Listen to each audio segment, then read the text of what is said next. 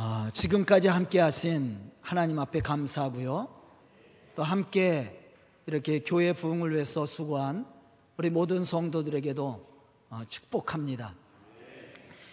아, 올해 표어가 내 지경을 넓혀라는 제목으로 우리가 아, 시작을 했습니다. 그리고 2015년도 시작할 때 제가 이 주제 설교를 했었는데요.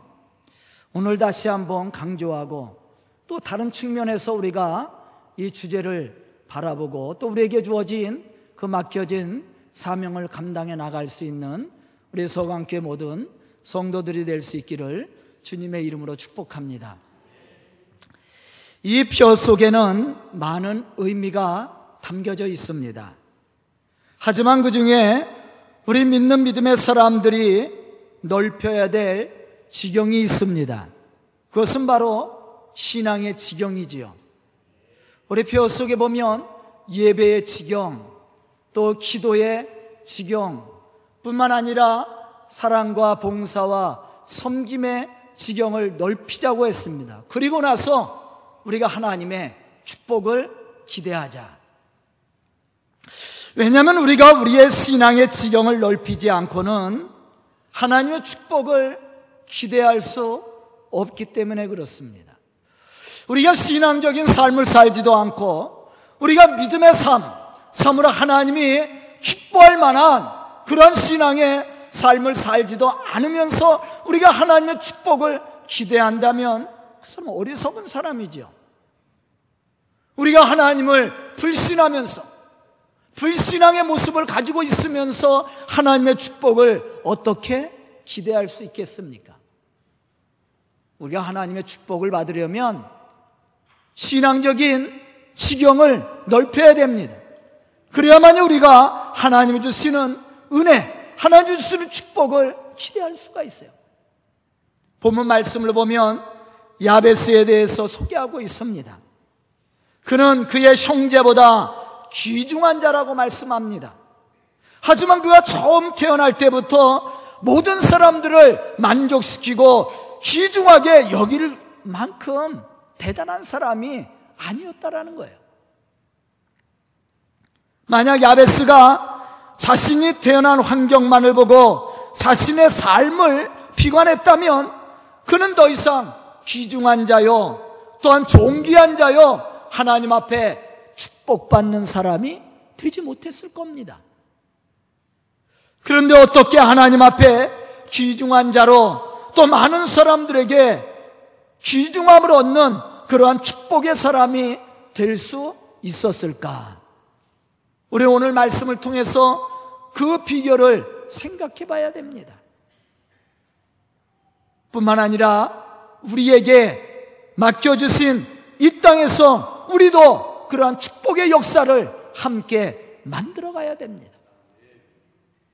그렇다면 무엇이 야베스를 이렇게 특별한 사람으로 만들었을까? 한마디로 대답하면 믿음입니다. 그는 믿음의 사람이었습니다. 믿음의 눈을 열어서 전능하신 하나님을 바라보고 선포하며 살았던 사람이었습니다. 그의 믿음의 고백은 그의 삶 속에 축복이 되었고 능력이 되었고 은혜가 되었다라는 거예요. 저는 오늘 말씀을 듣는 우리 성도들도 야베스와 같은 이러한 믿음과 그러한 비전을 가지고 주의 역사를 함께 이루어 나갈 수 있기를 주님의 이름으로 축원합니다. 첫째 야베스는 하나님을 향한 분명한 믿음을 가지고 살았던 사람이었습니다. 야베스는 자신의 연약함을 너무도 잘 알고 있었던 사람이었습니다. 하지만 그것으로 인해서 그는 실망하거나 좌절하지 않았습니다. 다만 하나님이 자신의 삶 속에 함께 하시고 개입해 주셔서 만져주시기만을 기도했다라는 것이죠. 그리고 하나님께서 자신의 삶을 만져주시면 모든 것이 가능할 수 있다라고 그는 믿었습니다. 그래서 그는 주의 손으로 자신을 도와주시기를 구하며 모든 자기의 삶을 하나님 앞에 맡겼다라는 겁니다. 본문 10절에 보면 야베스의 이러한 기도를 우리가 들을 수가 있습니다. 주께서 내게 복을 주시려거든 나의 지역을 넓히시고 주의 손으로 나를 도우사 나로 환란을 벗어나 근심이 없게 하옵소서. 여기서 손이 의미하는 뜻을 우리는 생각해 봐야 됩니다. 주의 손. 이 주님의 손은 바로 힘과 능력을 상징하는 겁니다. 우리는 하나님의 권능의 오른손, 그렇게 기도할 때가 많이 있습니다. 그 오른손은 오른쪽, 왼쪽 방향을 가리키는 것이 아니라고 제가 여러 번 얘기했습니다. 그것은 바로 하나님의 능력의 자리를 이야기하는 겁니다. 하나님의 권능과 힘을 이야기하는 것. 예수님께서 하나님 우편에 앉아 계셨다고 말씀합니다. 오른쪽에 앉아 계신 것이 아니라 바로 그 능력의 자리, 구원의 자리, 축복의 자리에 그분이 계시다는 말이에요.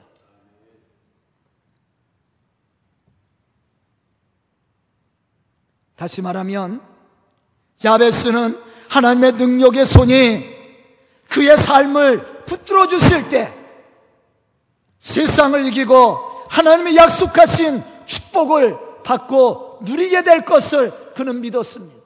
그래서 주의 손이 나를 도우사 내 지경을 넓히시고 또 내가 환란을 벗어나 근심이 없는 그러한 삶을 살 수 있도록 하나님 축복해 주십시오.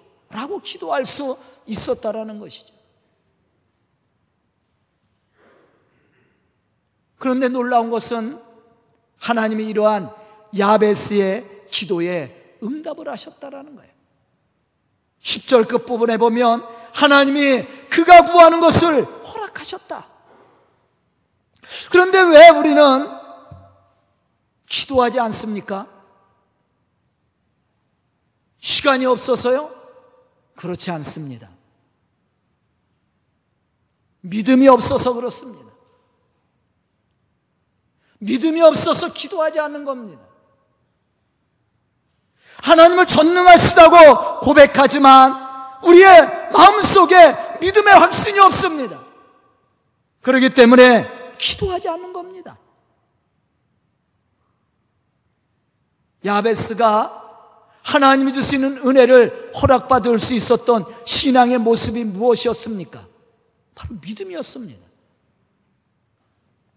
그가 하나님을 전심을 다해서 믿음을 가지고 하나님 앞에 구했을 때 하나님이 그가 기도하는 것을 허락해 준 거예요. 하나님은 어떠한 사람들 속에 역사하십니까? 믿음의 사람이에요. 믿는 자 속에 하나님이 역사하신다고 분명히 말씀을 했습니다. 우리는 하나님의 축복을 받기를 원합니다. 그러나 아무나 받는 것이 아니에요. 우리가 하나님을 향한 온전한 믿음의 모습을 갖추고 있어야 됩니다. 그때 하나님이 우리 속에 역사하시는 것이고 우리의 삶을 축복하시는 겁니다. 잠언서 3장 5절로부터 6절에 보면 지혜자는 이렇게 말하고 있습니다. 너희는 마음을 다하여 여호와를 신뢰하고 내 명철을 의지하지 말라. 너는 범사에 그를 인정하라. 그리하면 내 길을 지도하시리라. 여기서 지도한다라는 말은 단순히 길만 인도하는 것이 아닙니다. 우리의 삶의 모든 여정 속에서 우리를 인도하시고 문제를 해결해 주시고 대적을 막아 주시고 또한 대적에 우리를 해한다 할지라도 하나님께서 지켜 주실 뿐만 아니라 건져 주시고 물리쳐 주시고 우리의 삶을 축복해 주신다라는 말이에요. 그럼 어떠한 사람이 이러한 하나님의 은혜를 받고 하나님의 축복하시는 능력을 체험할 수 있습니까? 범사에 그를 하나님으로 인정하는 사람입니다. 그리고 그분께 의지하는 겁니다. 바로 믿음이에요. 바로 믿음의 사람이 하나님이 주시는 은혜를 받게 되고 하나님이 주시는 축복을 누리게 되는 겁니다.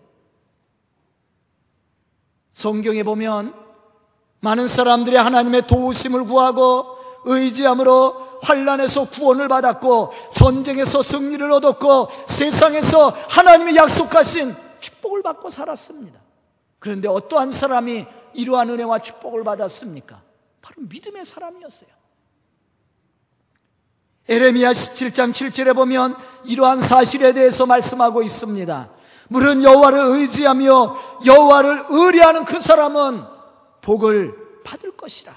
어떠한 사람이 복을 받습니까? 여호와를 의지하며 그의 우리의 모든 삶을 그분께 의뢰하고 맡기는 사람이에요. 저는 오늘 말씀을 듣는 우리 성도들이 참으로 이러한 믿음의 사람들이 되어서 지금까지 축복하신 하나님을 고백할 뿐만 아니라 앞으로도 하나님 주시는 은혜 가운데 이 놀라운 복음의 역사를 이루어가는 그러한 믿음의 성도들이 다 될 수 있기를 주님의 이름으로 축원합니다. 두 번째는 믿음의 기대를 가져야 됩니다. 우리는 어떠한 기대를 가지고 신앙생활하고 있습니까? 여러분들은 어떠한 마음을 가지고 이 자리에 예배에 참석했습니까? 혹 신앙생활을 하면서도 아무런 기대 없이 교회만 출석하고 있지 않습니까? 그렇다면 오늘 신앙의 모습을 바꾸어야 됩니다. 만약 우리가 기대 없이 교회만 출석하고 있다면 우리의 신앙은 쉽게 무너지게 될 겁니다. 말씀에 감동이 없이 지루한 시간만 보내다가 돌아가게 될 겁니다. 본문 10절에 보면 야베스는 이렇게 하나님을 향해 기도하고 있습니다. 내게 복을 주시려거든 나의 지역을 넓히시고 주의 손으로 나를 도우소서. 야베스는 자신이 지금 살고 있는 그 땅이 너무나도 어렵고 힘들다는 것을 너무나도 잘 알고 있습니다. 지금 보이는 자신의 삶의 모습에 희망이 보이지 않는 것도 잘 알고 있었습니다. 하지만 그는 하나님을 믿었습니다. 하나님이 하시면 무엇이든지 할 수 있음을 그는 믿고 기대했습니다. 이러한 믿음이 그의 삶을 변화시켰다라는 겁니다. 그의 삶을 새로운 희망을 가지는 축복의 삶으로 변화시켰다라는 거예요. 여기서 지역을 넓혀달라는 것은 야베스는 그저 세상에서 먹고 마시고 누리는 축복을 하나님께 구한 것이 아닙니다. 더 넓은 세상을 보고 더 크게 하나님의 역사를 위해 더 영향력을 미칠 수 있는 그러한 믿음의 사람이 될 수 있도록 하나님의 축복을 기대하며 하나님 앞에 구했다라는 사실이죠. 단순히 더 많은 것을 가지려는 욕심이 아닙니다. 더 큰 책임을 가지고 더 큰 일들을 이룰 수 있는 기회를 달라고 하나님 앞에 기도했던 거예요. 야베스는 자신의 부족함과 한계를 잘 알고 있었던 사람이었습니다. 그러나 그는 그 자리에 머물러 있지 않았습니다. 그래서 그는 전능하신 하나님의 도우심을 구했던 겁니다. 이것이 그의 믿음입니다. 그런데 하나님은 야베스가 기대하고 구했던 믿음의 비전보다 더 크게 그를 들어 쓰셨고 축복해 주었습니다. 저는 우리 속에 역사하신 하나님을 믿습니다. 저도 25년 전에 그러한 기대를 가지고 이 교회를 개척을 했습니다. 횟수로는 26년이 됐죠. 3월 달이 저희 교회 개척한 날이니까 사실은.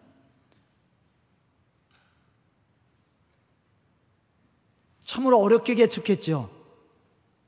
처음 개척했을 때는 아무도 없었습니다. 어떤 사람들은 개척할 때 멤버가 있다고 얘기해. 개척 멤버가. 저희는 개척 멤버 없습니다.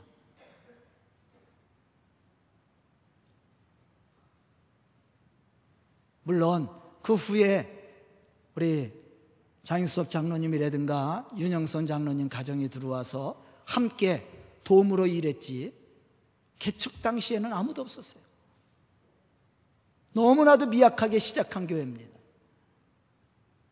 제가 두 달 동안 교회를 개척하려고 전국적으로 다 돌아다니면서 안 가본 데가 없어요. 그러다가 수원에 와서 개척을 했습니다. 친구 목사 때문에. 한 번만 보자. 그것이 여기 걸렸어요.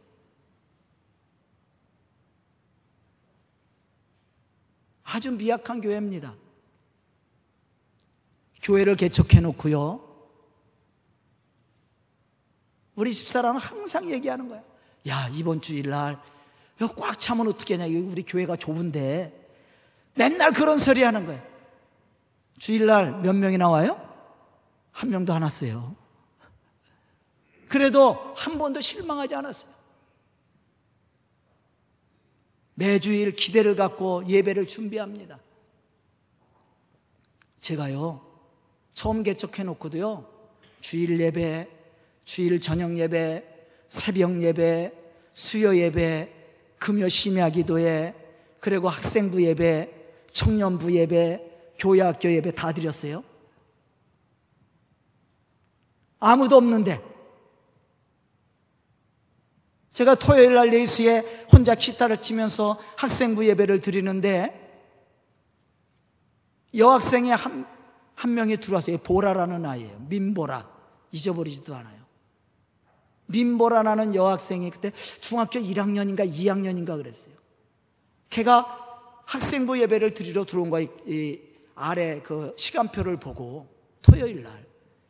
근데 딱 문 열고 들어왔는데 저 혼자 기타 치고 예배를 드리고 있으니까 이놈이 도망가는 거야. 문을 닫고. 내가 쫓아내려가서 잡았습니다. 야, 너 예배 드리러 왔는데 왜 그냥 가? 예배는 드리고 가야지. 그랬더니 이 아이가 아유, 저 오늘은 그냥 갈게요. 다음 주일날 올게요. 그리고 도망갔습니다. 다음 주일날 왔게요, 안 왔게요? 안 왔어요. 근데 누가 왔어요? 걔 엄마가 왔어요. 집에 가서 나중에 들은 얘기예요. 집에 가서 엄마 그 교회 갔더니 전도사님 먼저 예배를 드리는데 너무 불쌍해 보였대. 엄마가 지금 교회를 찾고 있었거든. 에? 교회를 아직 정하지 못하고 찾고 있었는데 엄마 가려면 그 교회를 가. 그래서 그분이 저에게 등록을 했어요. 저에게 7년 동안 봉사하다가 이사를 갔지요. 장정숙이라고 초등학교 교사입니다. 여러분들 오다 보면 여기 연초재청 앞에 그 주유소 앞에 이렇게 펜스 쳐놓은 데 있죠? 삼거리에. 그 펜스에 보면 시가 있습니다. 거기에 장정숙이라고 되어 있어요. 그분이에요. 그분이 시를 많이 썼거든요. 음? 남편은 민학식. 중학교 수학 선생이었어요. 그래서 처음 교인은 우리 우재신이죠. 우재신. 우리 우재신 집사님. 우리 재신이가 저희 교회 등록해서 엄마랑 왔는데 내가 우재신 보러, 재신이 보러 중학교 2학년 때인가요? 그랬을 거예요. 야, 내가 학생부 예배를 드리는데 내가 함께 드려주면 내가 열심히 할게. 너 학생부 예배 드릴래? 그랬더니 허락을 했어요. 그래서 재신이랑 둘이 학생부 예배를 드렸어요. 교회 학교도 예배를 드리는데 그 민보라 그 학생의 동생이 그 당시에 초등학생이었습니다. 걔 하나 붙잡고 야, 너 내가 너를 데리고 교회 학교를 시작하는데 네가 열심히 나오겠냐? 그랬더니 걔가 나온대요. 그래서 교회 학교가 시작했어요. 우리 교회가 그렇게 시작했어요. 첫 해에. 물론 1년 동안 교인이 없었어요. 우리 우재신 집사가 저희 교회 온 데는 11월 달이었고 그 민보라 학생이 왔을 때도 11월 달입니다. 같이 동시에. 그래서 두 가정이 저희 교회 성도가 된 겁니다. 그래서 이 교회가 시작한 거예요. 믿음의 기대를 가지고 하나님 앞에 예배를 드리니까 하나님이 아이들서부터 붙여주기 시작했어요. 교회 학교는 30명, 나중에 100명까지 늘었어요. 교회 학교가. 저랑 우리 집사람이랑 둘이 북치고 장구치면서 돌면서 어? 아이들 그때는 북치고 장구치고 돌면요 아이들이 따라왔어요. 그냥 지금은 안 따라와요. 지금 우리 교회 나오는 성도들만 아이들 나와요. 그렇지 않은 아들은 교회 절대 안 나옵니다. 그때는 북치고 장구치고 돌면요 그냥 줄줄이 따라왔어. 그래도 교회 학교가 됐어요. 우리 학생부도 우리 재신인을 통해서 아이들이 하나씩 둘씩 들어왔는데 30명이 넘었죠. 지금보다 더 잘 모였어요, 학생부가. 그 당시에는. 그렇게 저희 학교는 교회 학교가 시작합니다. 우리 정경수 장로님이 어떻게 우리 교회 장로님이 되셨는지 알아요? 애들이 먼저 나왔어요. 유진이하고 아진이랑 초등학교 때.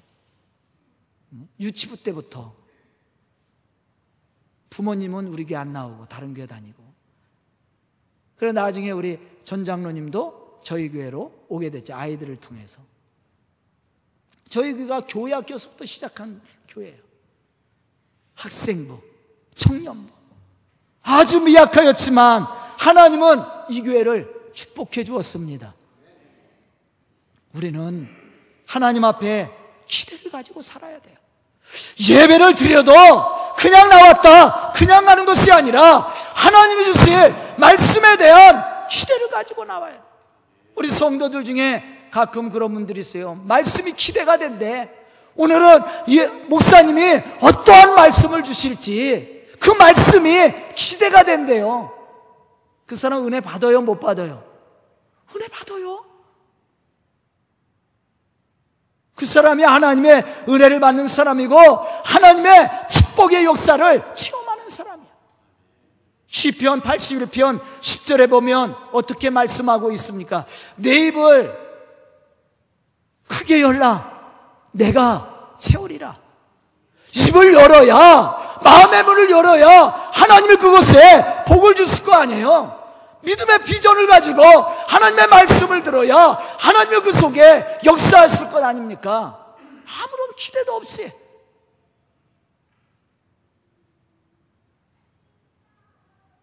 아무런 소망도 없이 예배를 드린다면 그 마음 속에 하나님의 성령이 역사하시겠느냐는 거예요.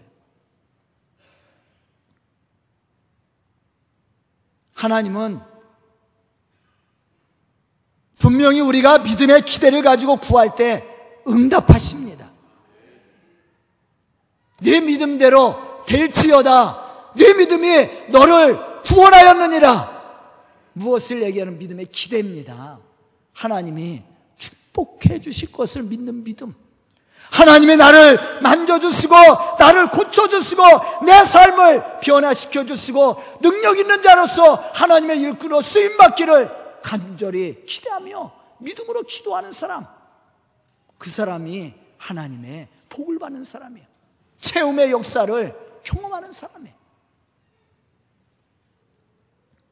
저는 오늘 말씀을 듣는 우리 성도들이 이러한 믿음의 사람이 될 수 있기를 그래서 하나님의 축복의 역사를 이루어갈 수 있기를 주님의 이름으로 축원합니다. 야베스가 불안한 불행한 환경 속에서도 큰 축복을 받고 복의 사람으로 세상에 영향력을 끼칠 수 있었던 것은 불행한 자신의 형편을 보고 좌절하지 않고 자신의 능력의 한계를 뛰어넘어서 하나님을 위해서 더 큰 믿음의 기대를 가지고 헌신하고자 했을 때 하나님이 그를 축복하시고 들어 사용했다라는 겁니다. 전 우리 성도들이 그러한 일꾼이 될 수 있기를 주님의 이름으로 축복합니다. 세 번째는 우리는 우리의 지경만 넓혀지기 위해서 기도해서는 안 됩니다. 우리의 삶 속에 환란이 벗어나 근심이 없어야 돼. 야베스가 지혜로운 사람이었다는 것을 우리는 그가 하나님 앞에 구했던 기도 속에서 발견할 수가 있습니다. 그는 이렇게 하나님 앞에 구합니다. 주께서 내게 복을 주시려거든 나의 지역을 넓히시고 주의 손으로 나를 도우사 나로 환란을 벗어나 근심이 없게 하옵소서. 야베스의 이 기도는 참으로 지혜롭고 현명한 기도 내용입니다. 아무리 우리의 지역이 넓어지고 주의 도우심으로 성공적인 삶을 산다 할지라도 우리의 삶 속에 환란이 끊이지 않고 마음의 근심이 사라지지 않는다면 결코 그 사람은 복된 사람이 될 수가 없어요.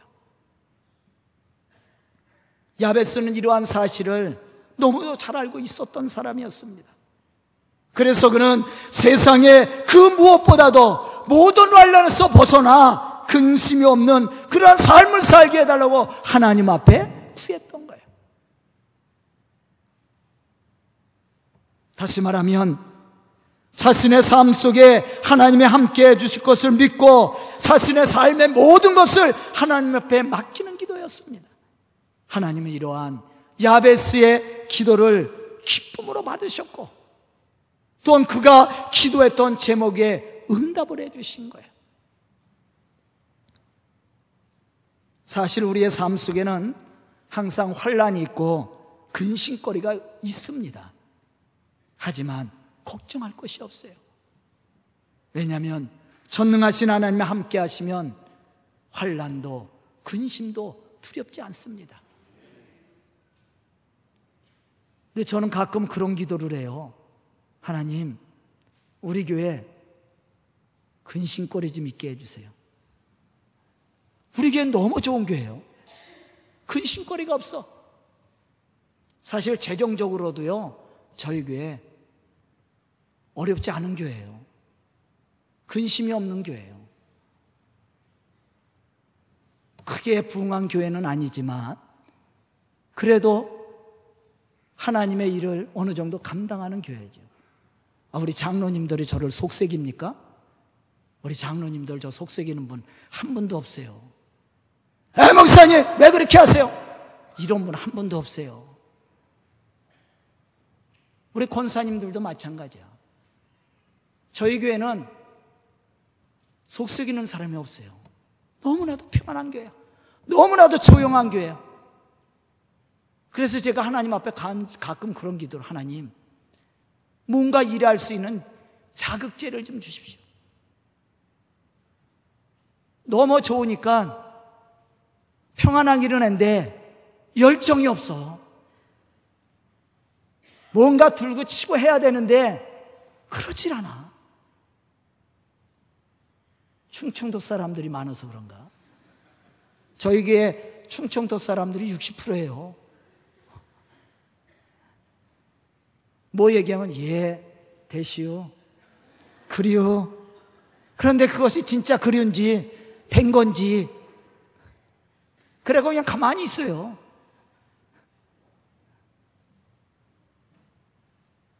그래서 제가 가끔 기도해요. 하나님, 우리에게 환란을 주고 근심을 주는데 시험은 들지 않게 해주세요. 그것이 복이 되게 해주십시오.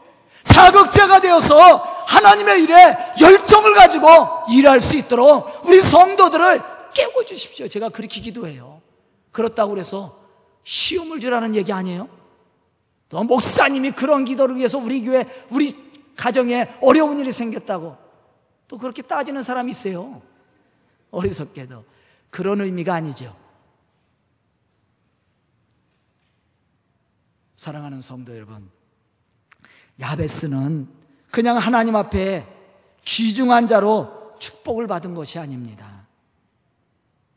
본문 10절에서 말씀하고 있듯이 그는 하나님을 인정하고 믿음으로 맡기, 맡겨주신 그 사명을 감당해 나갈 뿐만 아니라 자기의 모든 삶의 문제를 하나님께, 하나님께 맡기고 하나님께서 내 삶을 축복하시고 변화시켜 주시고 역사해 주실 것을 믿었다라는 거예요. 환란을 벗어나 근심이 없는 그러한 축복의 삶을 하나님이 허락해 주실 것을 믿었다라는 거예요. 물론 그의 삶 속에도 환란이 있고 근심거리가 있었습니다. 그러나 그는 그것을 두려워하지 않았어요. 왜? 하나님이 나와 함께 하심을 믿었기 때문에. 그러한 야베스가 하나님의 축복을 받았고 또한 믿음의 사람으로 지금까지 많은 사람들의 입에 간증되어지는 축복의 사람이 되었습니다. 저는 오늘 창립이 25주년을 맞이하여 말씀을 듣는 우리 성도들이 야베스와 같이 믿음의 사람들이 되어서 믿음의 지경을 넓혀가고 축복의 지경을 넓혀가고 환란과 근심이 없는 축복의 사람으로 주의 복음의 역사를 함께 이루어갈 수 있기를 주님의 이름으로 축원합니다. 기도드리겠습니다. 은혜로우신 아버지 하나님 감사와 찬송을 드립니다. 이 시간 저희들 말씀을 들어 싸우니 참으로 야베스처럼 저희들은 믿음의 사람들이 되어 육신의 지경을 넓혀가는 것이 아니라 영적인 신앙의 지경을 넓혀가서 하나님의 약속한 축복을 받고 누리는데 부족함이 없도록 축복하여 주시옵소서.